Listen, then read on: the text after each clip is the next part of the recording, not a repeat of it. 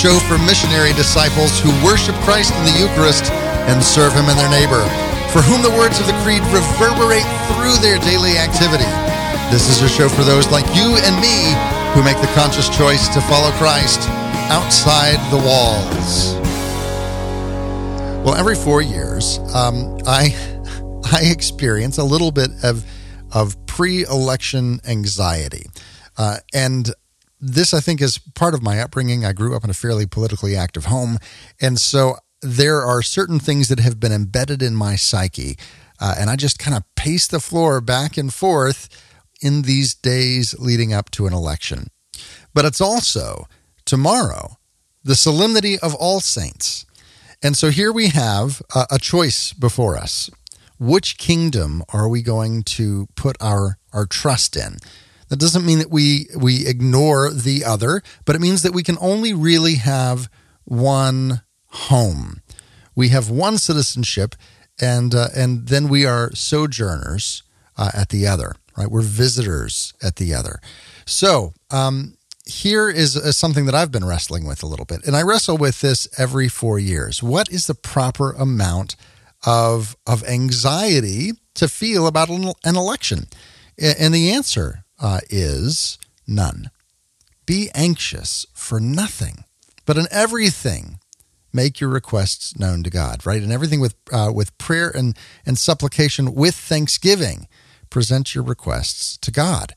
There, there's no real permission that we've been granted by God or by Scripture to have anxiety about the affairs of this life. To the point that in the Gospel of Matthew, Jesus says, Consider the lilies of the field, look at the birds of the air.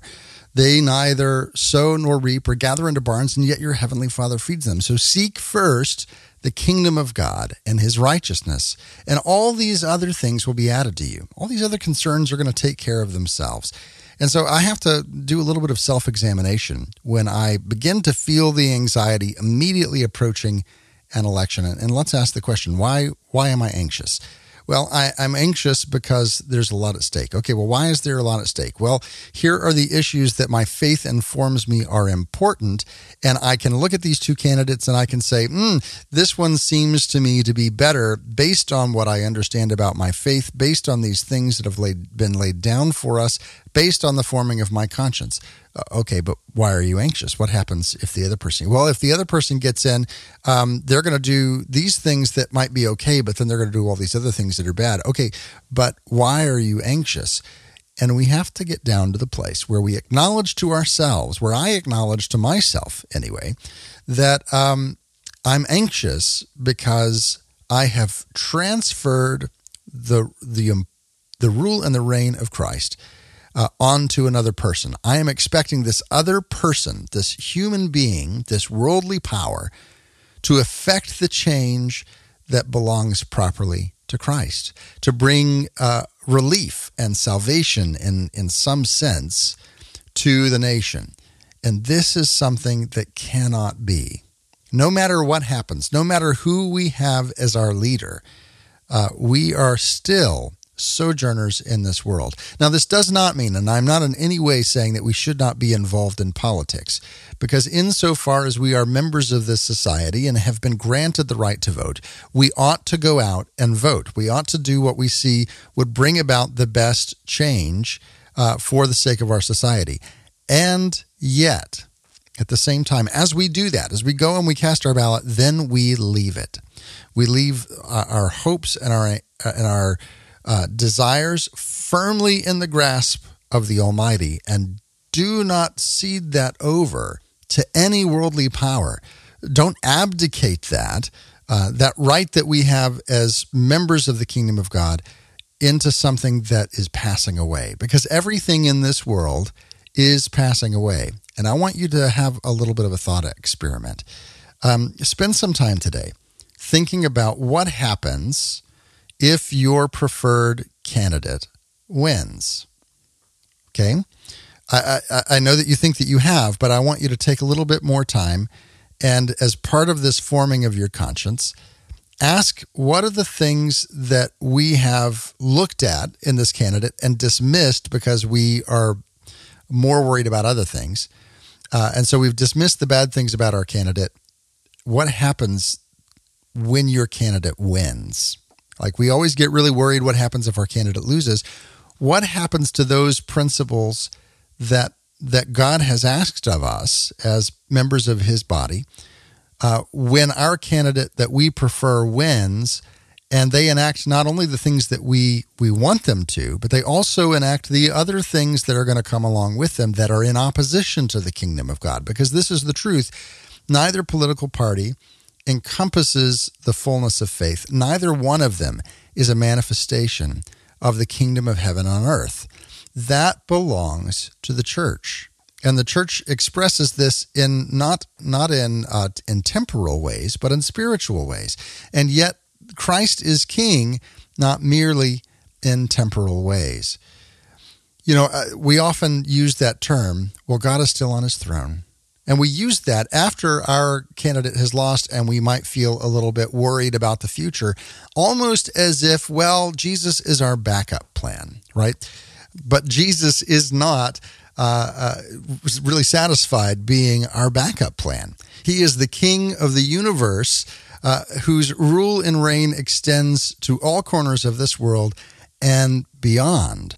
And so, all that hope that we have placed in our political leaders and in our political structure, and even in the way of governance in our country, all of these things, all of this hope and trust that we've placed there, we have an obligation to transfer that into the hands of God not as a kind of, of fatalism of, well, I guess nothing matters because Christ is king. Rather, on the other hand, because all of these things matter so much, Christ is king. And insofar as my meager vote can can affect some positive change for his kingdom here on this earth, then let's do that. But uh, uh, and let's vote. But we can't imagine, we can't pretend that somehow our vote or our political party is the means by which the prayer is answered Thy kingdom come, thy will be done on earth as it is in heaven. And I know that I've been guilty of that, and I can't be the only one who gets to the end of election day uh, on those years that my candidate loses and say, oh, well, God's still on his throne as some means of trying to comfort myself rather than starting from that point. And from that point, saying God is still on his throne and all of these temporal powers are are fleeting. They're all going to fall. They're all going to to lose their their sheen. But Christ is the King of the universe, whose glory is without end, world without end. Amen. Christ is the King, and in him I place my hopes for the bringing of a just society. In him I place my trust because I am a member of that heavenly kingdom. And so today we're going to spend our time focusing on that heavenly kingdom as we approach the solemnity of all saints, as we look to those people in our community who have gone before us, who have paved the way, who have shown us the way to live fully as a citizen of the kingdom of heaven. We're talking today with Sister Danielle Victoria Lucier, who is a daughter of St. Paul. We've had several of the Pauline sisters here on the show before, uh, and I'm sure if you're anywhere around uh, media of any sort, you've run into the Daughters of St. Paul. Uh, they're known as the Media Nuns, colloquially uh, and have their, their presence is all over Twitter, all over Catholic television. Find out more at daughtersofstpaul.com. Sister Danielle, thank you so much for joining us today. Thanks so much for having me on. It's good to be here. So, first of all, um, the, the Daughters of St. Paul are invested in spreading the gospel through modern media, and of course, modern media has changed over the course of the time that you, that you're uh, that the order has been around but you're always pursuing these these new avenues. For you, uh, you, you, use illustration, beautiful artwork, and post that on on Instagram uh, at Danielle's Habit, where you can find. You should follow her. You can go over there right now and take a look at the work that she's done, which will give you a taste of the artwork that is in this beautiful new book that I cannot wait to get my hands on. uh, it, that was put up and, and supported through Kickstarter, of all things. I wanted to talk, a little bit to you about that process because the Daughters of St. Paul have been a publishing house for a long time. Uh, and this was a, a, first where you have crowdsourced one of your books. Talk about the reasons for that uh, and a little bit about this new book, In Caelo et in Terra. Sure, thanks. Yeah, you know, this is a crazy, crazy time for everyone. And so we're just as much in solidarity with the rest of humanity at this moment um, as a community, as a family, and as a publishing company, really. So, in the most practical way, we are hit just like everyone else. And so, you know, there's a couple different kinds of responses that anyone has in that kind of circumstance. And panic is a part of that but then there's also creativity right? And leaning into the lord. And you find a resourcefulness no? I mean um, in the midst of such circumstances so um, when when we started to realize the kind of dramatic impact it was having the pandemic was having on the fact that like our book centers were completely closed and 90% of our income wasn't coming in and um, but we had this like major project that I had um, only come in on at the end. Our sisters have been working on In in Terra for over 10 years.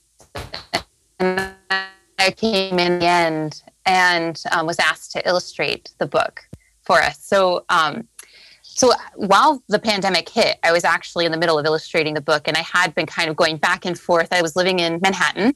Um, our, our, house is in Staten Island, and our book center is in Manhattan. So I was illustrating the book actually mostly in transit because there's a period of time where you can just sit. It's like the only time in New York anyone rests is when you're on the ferry or on the subway. And I would actually be drawing during that time um, a lot of the time.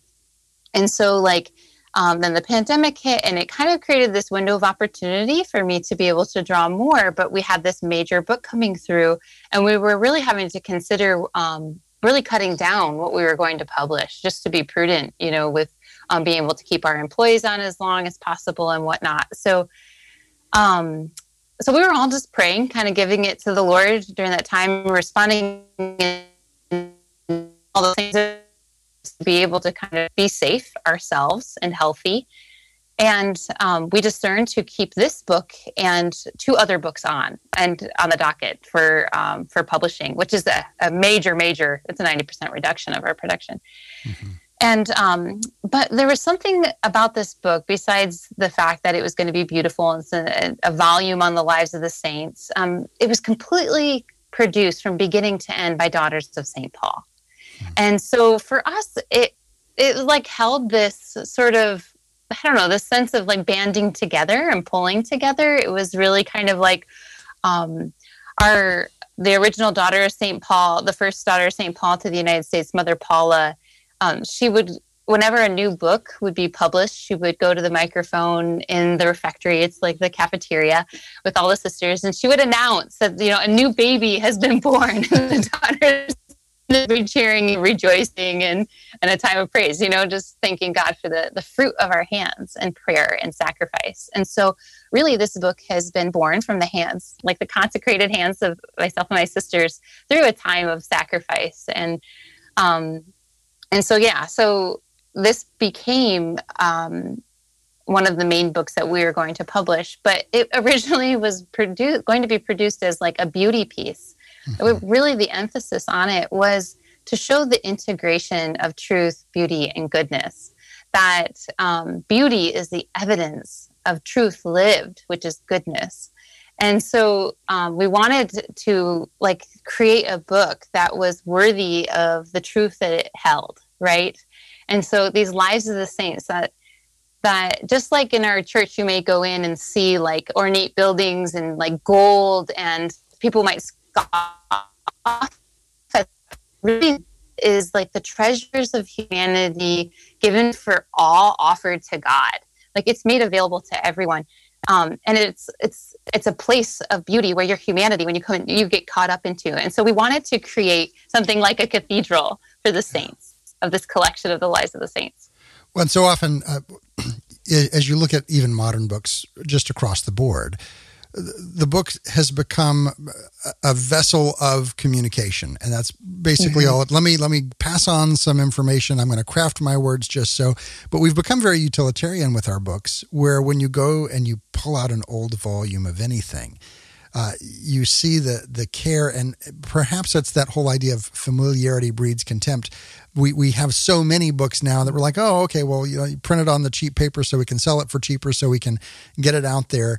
Uh, and you you get some of these older volumes and the care in the illustration and the the quality of the the um, the marbled paper or the the gold leaf on the edges or whatever else there might have been um, that that that's something that's very often lost in books today and uh, I know that that was one of the stretch goals for this Kickstarter was for the second right. run to be able to gold leaf the edges and that that goal got met uh, and I'm really sad that that I'm not going to get one of one of those. but but that whole idea of let's do as much as we can to say that this is not just about the information, and specifically with this being on the lives of the saints, as you are uh, introducing maybe a whole host of saints because there's 365 saints in this mm-hmm. book.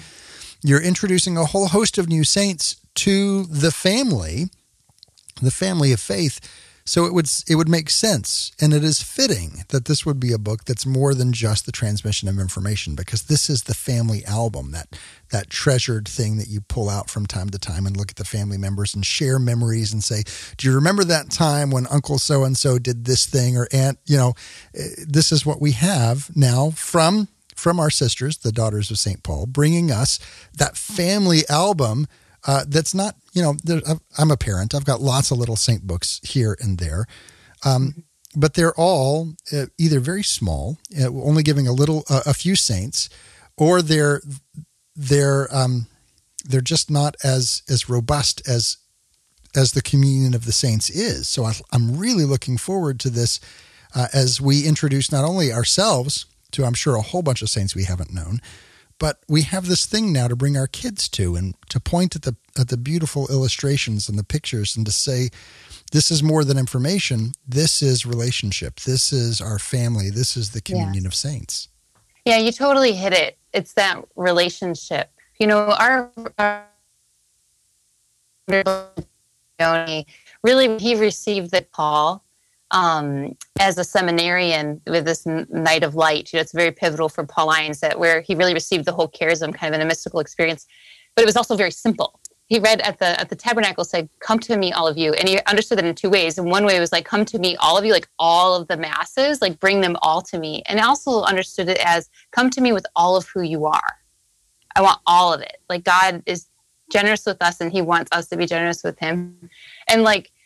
And so that idea of we're called as daughters of St. Paul to reach the masses, but that doesn't mean we need to mass produce in the sense of consumerism and the industrial age and how this is all, you know, like that there is a compromise in um, the quality because the content is so rich. It needs to have um, a beautiful uh, production this book has been really tapping into our roots as publishers and our sisters that like they've always held the they did the typesetting they did the pagination themselves with their hands and that idea that these hands were consecrated for this work that it it's making holy the work itself too that there was a relationship with the material that was passed on when they handed it to the person and so in a certain way like for us to choose to do Kickstarter was all about that. It kind of pulled a lot of things together. Not only did it come out of our need, which is like built into the reality of the circumstances, but it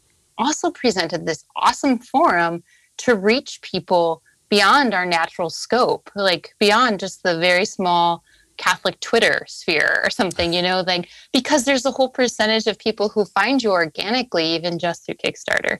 And so it's a platform. And as daughters of St. Paul, wherever we are, we're to consecrate that. Uh, and for us, it's the digital continent. So it, it, made sense for us to um, to use a platform that people understood and were well versed in, and that also may offer the opportunity to expose people to something beautiful that might attract them to come to get to know the lives of the saints. Well, and you know, I saw n- numerous posts about this this book, and I saw the cover of it, and I just assumed it was a book that was already in production, I didn't really pay a whole lot of attention to it for like a couple of months, and then there was like a two weeks uh, span where it was all everything was this book coming across. All my different uh, connections were posting about this, and finally. Uh, someone posted something that I realized, oh, this is a Kickstarter. I should go look at this.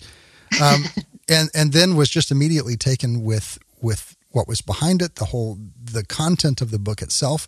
Uh, so much so that I ordered ten uh, because I'm thinking, okay, I've got I've got uh, some show supporters that support at a certain level. I want to make sure they're taken care of.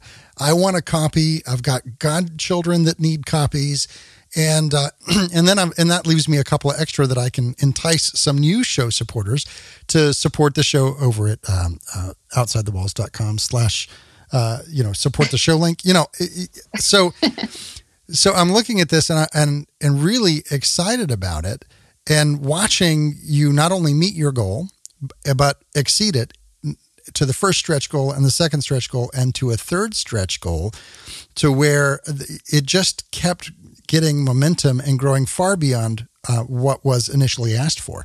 Was that something that y'all were hoping to do from the beginning, or was that kind of a surprise when it caught so much uh, momentum? You know, um, we had, of course, we had hoped. you know, um, but yeah, we were we were so overwhelmed actually just by the groundswell that happened online and just the sharing of relationship that came out of the woodwork to uh, to promote um, the Kickstarter, and then just the comments that heard along the way um, just created an opportunity for uh, a lot of interaction of our sisters with people maybe that we normally hadn't had the opportunity or a reason to be interacting with online and um, a lot of people sharing stories of uh, other experiences they've had with their sisters and their appreciation. So that was really beautiful to get to hear and to share with our sisters um, across our province. Um, just people's love for our mission and our charism and for maybe just different relationships that they have with sisters online. So it pulled like this um, whole base of friends online together. And that, that was just like a neat rally cry. And people were getting behind you know getting others to to help us meet our our stretch and stretch stretch goals. So yeah that was we were there was lots of rejoicing on our end like lots of cheering in the halls. Our senior sisters were praying and every day kind of like i am praying for j-lo and for the people supporting it. So it was just yeah it, it was really it was really beautiful really encouraging so now, I, I, guess the the last question along th- these lines is: now that you have experienced that community and the success of Kickstarter, let's say a, a year down the road, all of the the the trouble of the pandemic is behind us and and largely forgotten. Things are back to normal. We're back to our uh, our basic way of interacting with the world. Do you think that when it's not a necessity? you'll still go back to Kickstarter or that kind of crowdsourced material? You know, actually, what's what's so neat is that our provincial government has um, we, have been kind of going through a redesign, even pre uh, pandemic and everything. Really looking at and listening deeply to the Holy Spirit calling us into um, serving in the digital sphere. And so our provincial government had already begun to invest in, in organizing um, the, our, uh, our publishing house and our efforts around really harnessing relationships online and investing as we see this natural migration where people aren't maybe spending so much time in bookstores and they more are more online and that there will always need that human interaction mm-hmm. we always that's that's sacramental that's rooted um, in who we are as humans, right? Um, but we there we need to reach people where they're at and they are online and we need to be going to the peripheries of, of the digital continent so already our um, our leadership had been perceiving that and discerning that and and kind of looking at how the lord is asking us to reorganize and redesign and so um, kickstarter the first installment of a larger project that is coming, which is really exciting. And um, it's actually coming pretty soon, and we'll be able to share more about that. Um, but it's, uh, I think I can share the title of it. Well, I'll tell you, I'll, I'll make it a little bit easier. I did see on the social media page of the Daughters of St. Paul that something was going on between the daughters and the Word on Fire Institute. Would this be oh, the thing yeah. you're talking about? Well, actually, it's a portion of it.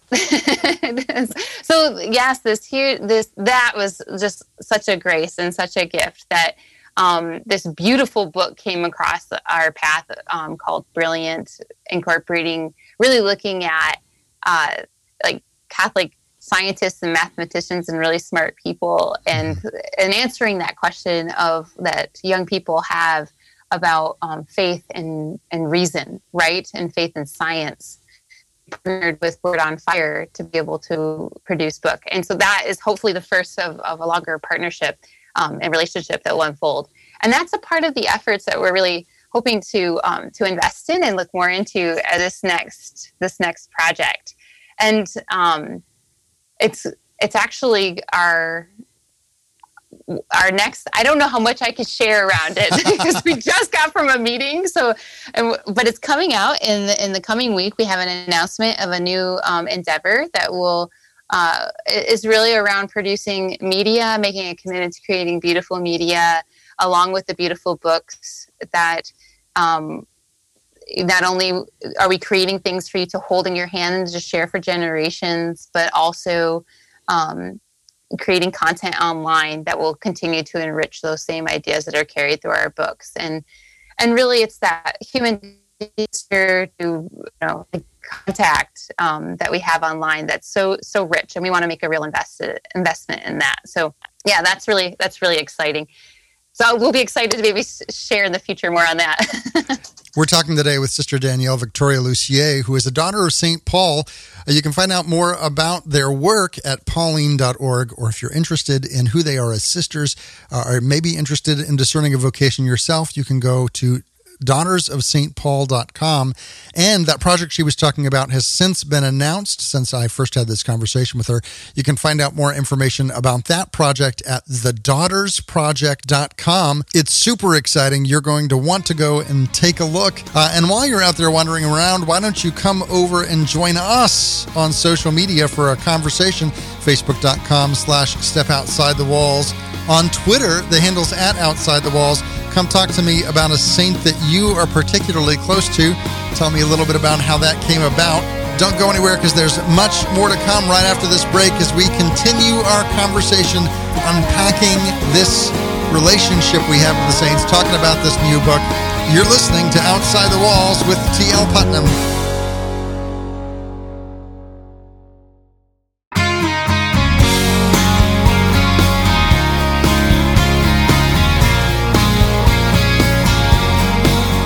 Back to Outside the Walls, where we explore the implications of our belief on our daily life.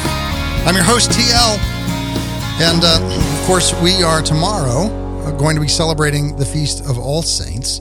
I had this wonderful conversation with Sister Danielle Victoria Lucier, uh, daughter of St. Paul, back on the feast day of, uh, of Saint Pope John Paul II.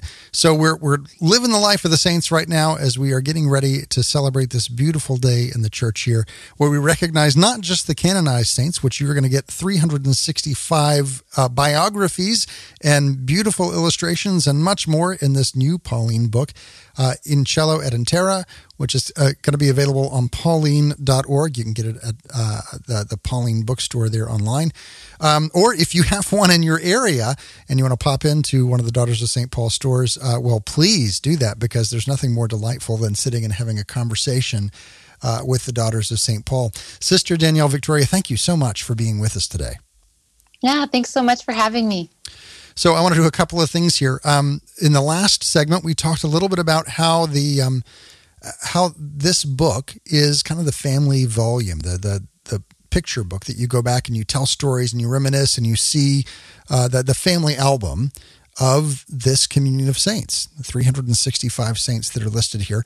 I have a couple of questions. One, um, how did y'all compile which saints to put in? Because obviously we have a huge number of saints in our family.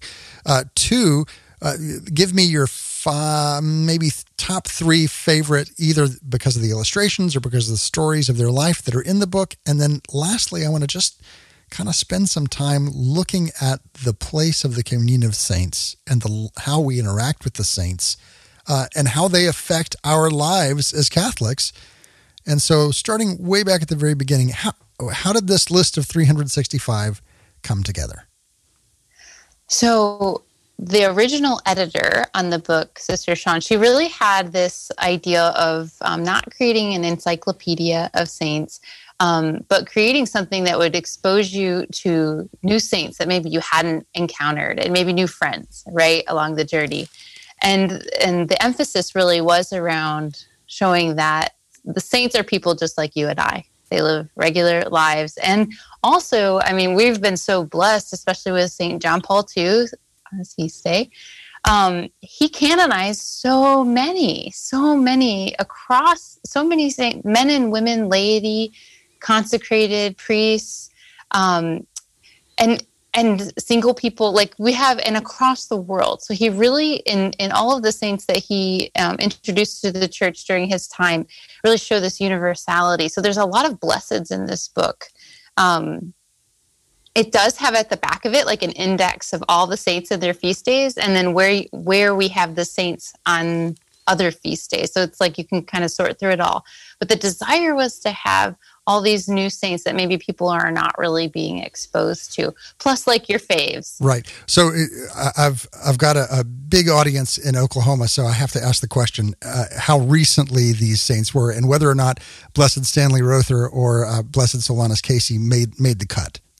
They both did and they're two of my favorites actually. They're two of my favorites because oh i really actually really enjoyed um, drawing Father Stanley Rother. Oh my goodness. Because I took actually three of my favorite photographs of him and kind of composited them and then drew from the, those photographs. And it was my favorite to be able to draw from actual photos mm-hmm. because there you felt like you really got to see into someone's soul. You yeah. know, it wasn't a rendition or someone else's understanding or thoughts or whatever around a person. You really just got to see them as they are. And um, I just I love that image of him. He's holding uh, a, a, book and he has that uh, stole, the colorful stole yeah. it, on. It's it's so gorgeous. And then there was another image where he's sitting under a canopy and he just has the most gentle smile. And I wanted that smile, so I took that, that part of his head for that, and just and I just put him together. All of his best days, maybe. Yeah. like, um, and so actually, that's one of my favorites. So before before I was uh, before I was Catholic, um, I worked in in the Methodist Church, and I, I took a mission trip. We went down to Guatemala, and uh, I had seen those colorful stoles all over the place. I was thinking about becoming a deacon myself. I'm like, you know what? I'm going to pick up one of these colorful stoles. Uh, so I did, and I had it just kind of sitting in a closet for the longest time. Uh, and um, then of course he was he was beatified. And we I was in Oklahoma at the time. We had uh, some of the first class relics from Blessed wow. Stanley Rother come uh, and we had access to venerate them and, and had one in our in our parish there. And so I took that stole and I, I took it to that relic and prayed and asked and um, made that stole into a third class relic uh, which we have a whole episode on relics that you can go listen to in the archives. Uh, but I made this uh, into a relic and then I gave it to one of my friends who is actually in candidacy for diaconate. So now he has this this stole that he's able to wear that is a relic, third class relic of Blessed Stanley Rother there in in the uh, the diocese of Tulsa in eastern Oklahoma. So that is so cool. And these that little is- things that that we find connection to the saints um, that that is like passing on an heirloom, that is like being connected in a very real way to these members of our family. Some of them will, you know, we're disconnected from. I've never been to the monastery where Father Solanus Casey was, the friary there. Um, but I have a connection to him, but it's a different connection than Blessed Stanley Rother, in, in whose in whose backyard I was privileged to live for a very long time. Yeah, it's so true. Those bonds that we make are real and God honors them. Relationship is at the core of of our faith and of what it makes us human and and human in relationship with God who wants to be in relationship with us, right? So like these material things represent an immaterial reality. And the, the stronger we allow those bonds to take hold on our hearts, the more they call us to what they represent and their holiness and and goodness of life and and and really isn't it their integration of life that they mm-hmm. live that we can see that alongside these this virtue live their humanity. And actually, that's something within um, the book that I really tried to allow to come forward. And that even sometimes I kind of maybe emphasized a little bit by like allowing the hair of like Therese to fly a little bit more wild in, in the in the breeze, or um, or Kateri the same, like that she's kind of kissed by the wind, you know, and and Father Stanley Rother, the same for him. He had he had a little scruff going on in his in his beard and in his hair. I really enjoyed doing beards. I am like a, a beard expert now in terms of I can draw all kinds of beards. and a lot of blesseds and saints have beards. yeah. But yeah, so it like being able to show some of that humanity or like a collar untucked or just by simple little things um, to show that God uses the stuff of our life and our humanity to make us holy. He yeah. doesn't like take something outside of who we are. He uses who we are because he made us good, you know, and and he builds on that. We're talking with Sister Danielle Victoria of the Daughters of St. Paul about this new book, uh, In Caelo et in Terra, which is 365 Saints, this family album. But it's not just, as we mentioned earlier, it's not just um, information about the saints. It's an introduction. It's it's this beautifully illustrated. Uh, the, the I was going to say photos, but because in, in, many ways they're they're very realistic, uh, lovely illustrations of the saints. You mentioned that you came in toward the end of the project. Uh, it's been going on for about ten years, um, and they said, uh, "Hey, here you go. Draw these people." From from a, a secondhand experience, my wife draws uh, the patron saints of our children that, that we have here around the house. Uh, and, oh, that's awesome! And from her, one of the things that I've I've seen is that the act of drawing the saint becomes in itself a prayer uh, mm-hmm. and a connection and an introduction and a um, relationship intimacy builder with that saint that it's not just oh well let me imagine and draw a picture and here's a g- generic saint. It's in many ways a conversation with that saint yeah. and a prayer. So talk to me a little bit about um, getting handed this list and uh, here draw all these saints. How many did you have to draw? Are, are all 365 drawn out? And then maybe a relationship that kind of surprised you in that process of drawing Sure. You know, actually, um, it's neat that you you ask about that because the whole beginning of I, I actually am not trained in illustration or drawing at all. My background is in photography and film, actually. But I found I was having kind of a hard year um, last year and a half ago. Just life, you know, just we were really busy. There's a lot going on, all pre COVID, and just I was having a hard time staying in prayer, like just really being able to be present when I would read something or whatever, it just kind of felt rote. And I just I felt inspired to begin drawing, and so I chose to start with a saint that was close to me, and I was like, oh, well, I want to think about holy things, so I'll draw something holy. And so I picked Saint um, Andre Bessette because he's he's a saint that I love and is close to my family, and so I started drawing these saints and holy things, and it just actually really helped me um, not only just like stay in in the moment of prayer of just being before the lord but it helped me connect and bring in my humanity into my prayer.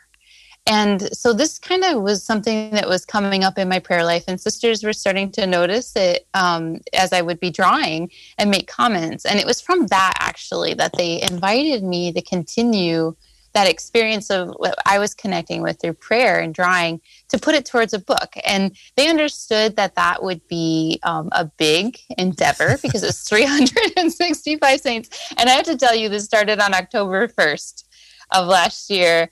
So it was it, it was a year. Um, yeah. Pretty quick. Of, of it was very quick. and so I, I, I, mapped out a schedule and I was like drawing several saints a day, really, actually. Um, but honestly, from the very beginning, it was a work of the Holy Spirit where I just really felt like, um, yes, it was it was an opportunity for me to to get to know the Lord through the lens of these saints, through the lens of these people and their lives, and how He works so specifically and uniquely in each one of our lives with who we are, and that we are so intentionally made, you know, and um, and that God wants us to bring our humanity to Him, you know, and the people of our day and the times that we're living in, you know, like, and that He's speaking to us through those things. So for me, it was it was a, um, a movement of prayer from the very beginning that even kind of called me into drawing at all. But then, um, but even as I, I drew and, and things were crazy through uh, the pandemic and things, I just really felt sustained through that, um, through through prayer and through drawing. That just the Lord was really uh, meeting me in that and talking to me about my own humanity and um, and how he works through so sacramentally through the stuff of our life. Well, and, and specifically here, where you're getting is is um, something that I think is really key to this conversation. Not everyone's going to be able to draw or sit down and do that kind of of meditation and prayer, but one of the things that I'm really excited about with this book is to pick it up and to pray with it because in meditating on the lives of the saints we see things about ourselves that we would miss or not pay attention to if it was about us. it gives the Holy Spirit the opportunity to say, see, this is the area I want you to grow, or see, this is how they handled that thing that that is stressing you out, or see the the faith that they had in the midst of trial. And mm-hmm. it gives the Holy Spirit an opportunity to point a, a mirror at our humanity and say, this part of your humanity can be like this saint who you're spending time with.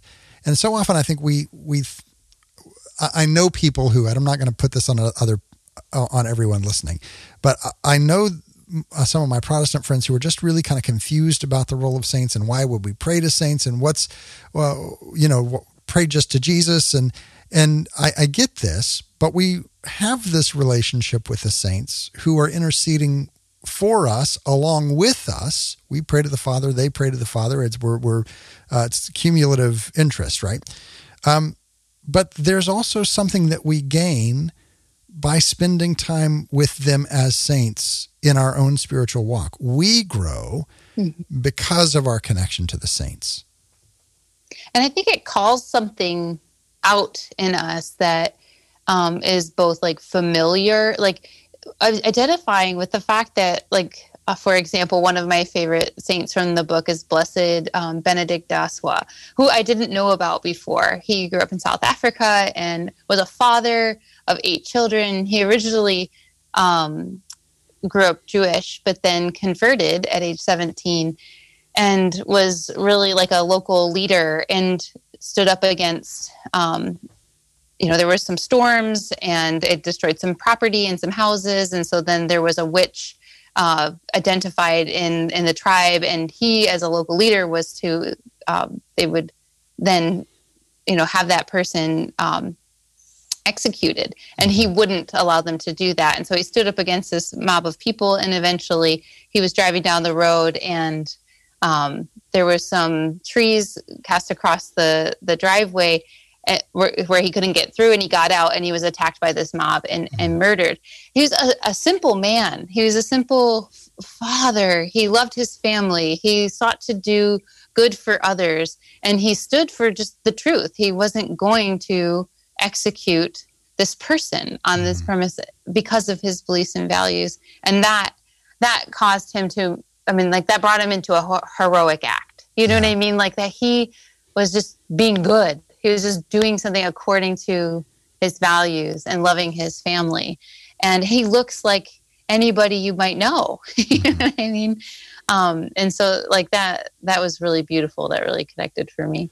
The book is in caelo et in terra. It's available uh, from the Daughters of St. Paul. Going to be uh, coming up this month here in November.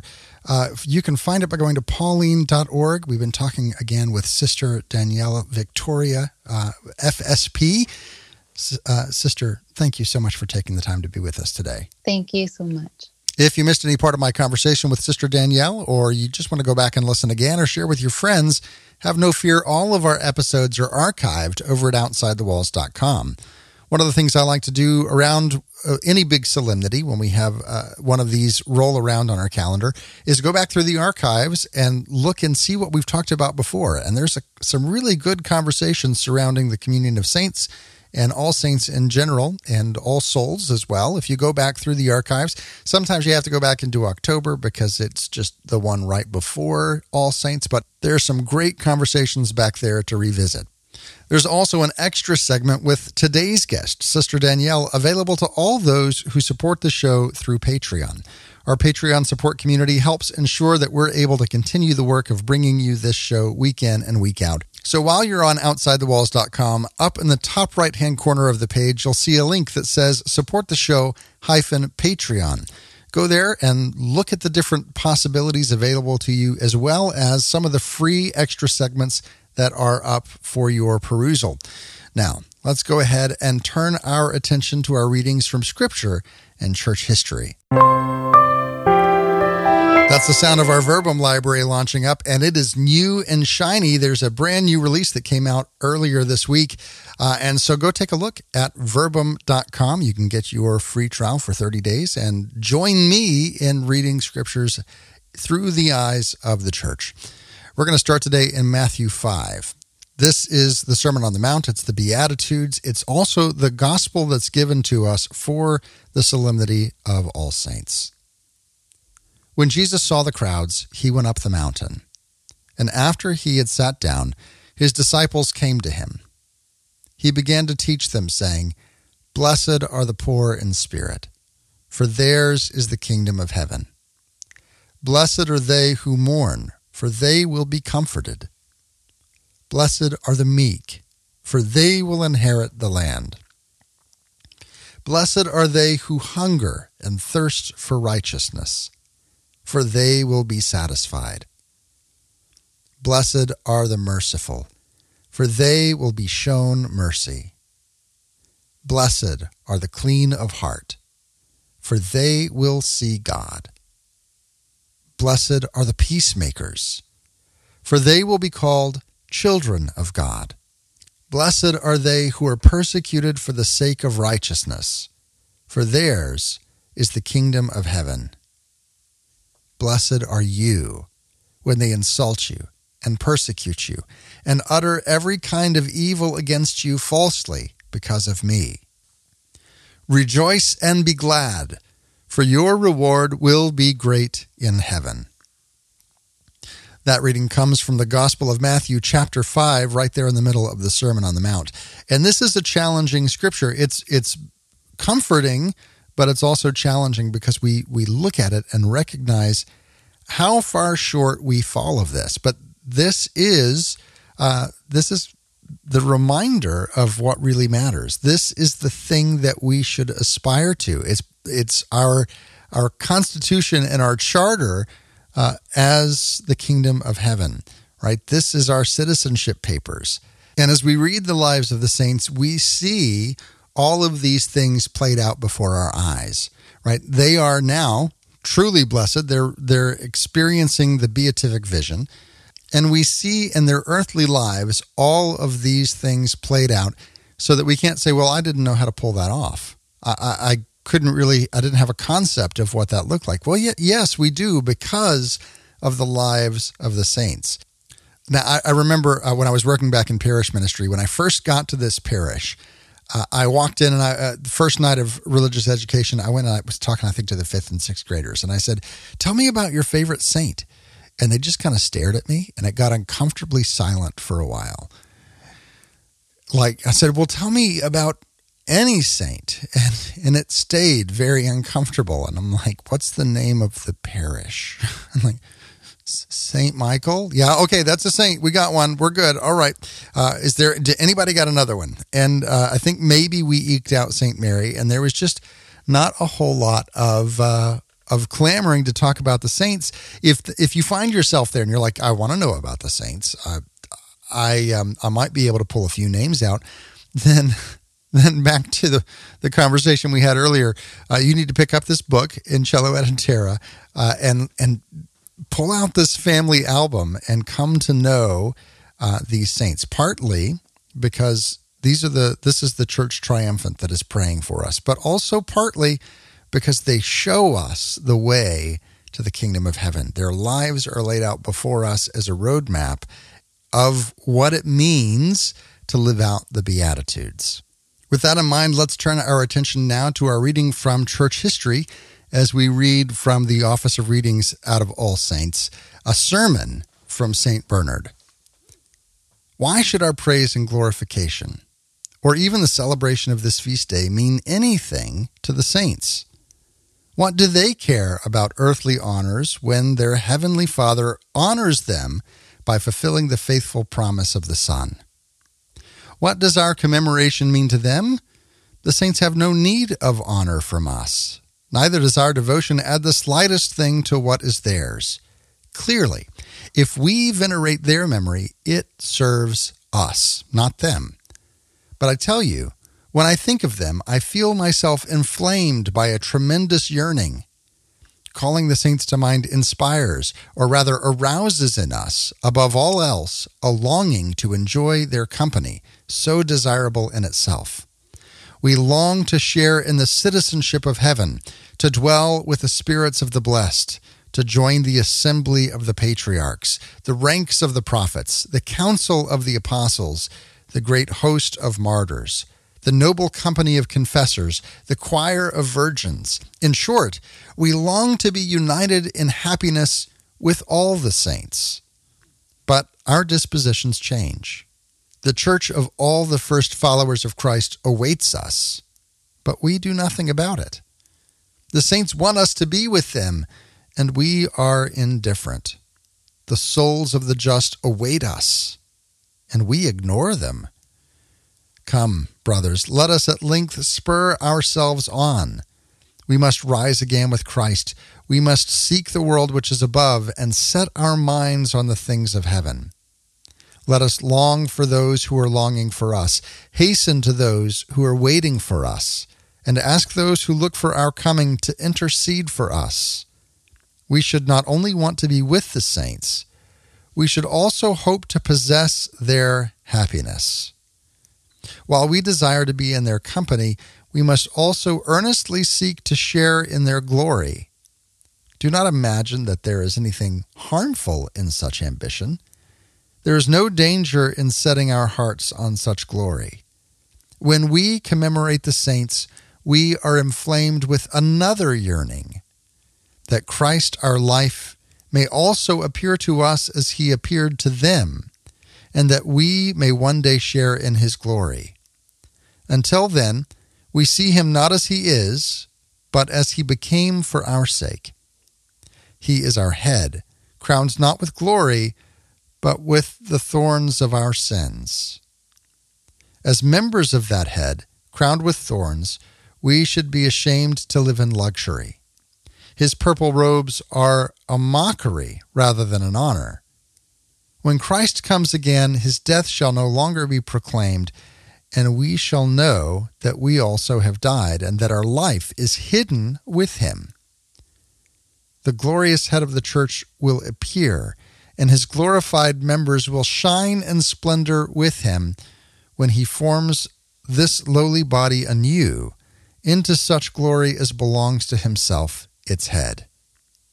Therefore, we should aim at attaining this glory with a wholehearted and prudent desire, that we may rightly hope and strive for such blessedness. We must, above all, seek the prayers of the saints. Thus, what is beyond our own powers to obtain will be granted through their intercession.